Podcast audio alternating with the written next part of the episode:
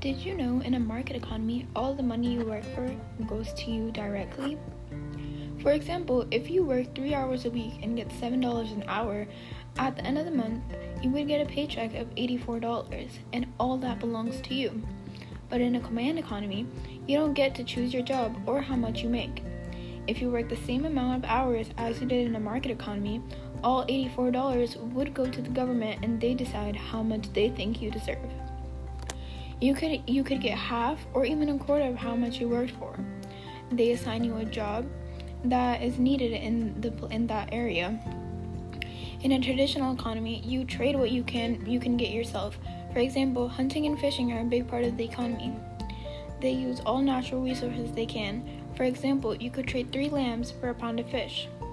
They rely on traditions and culture. They make little to no improvements.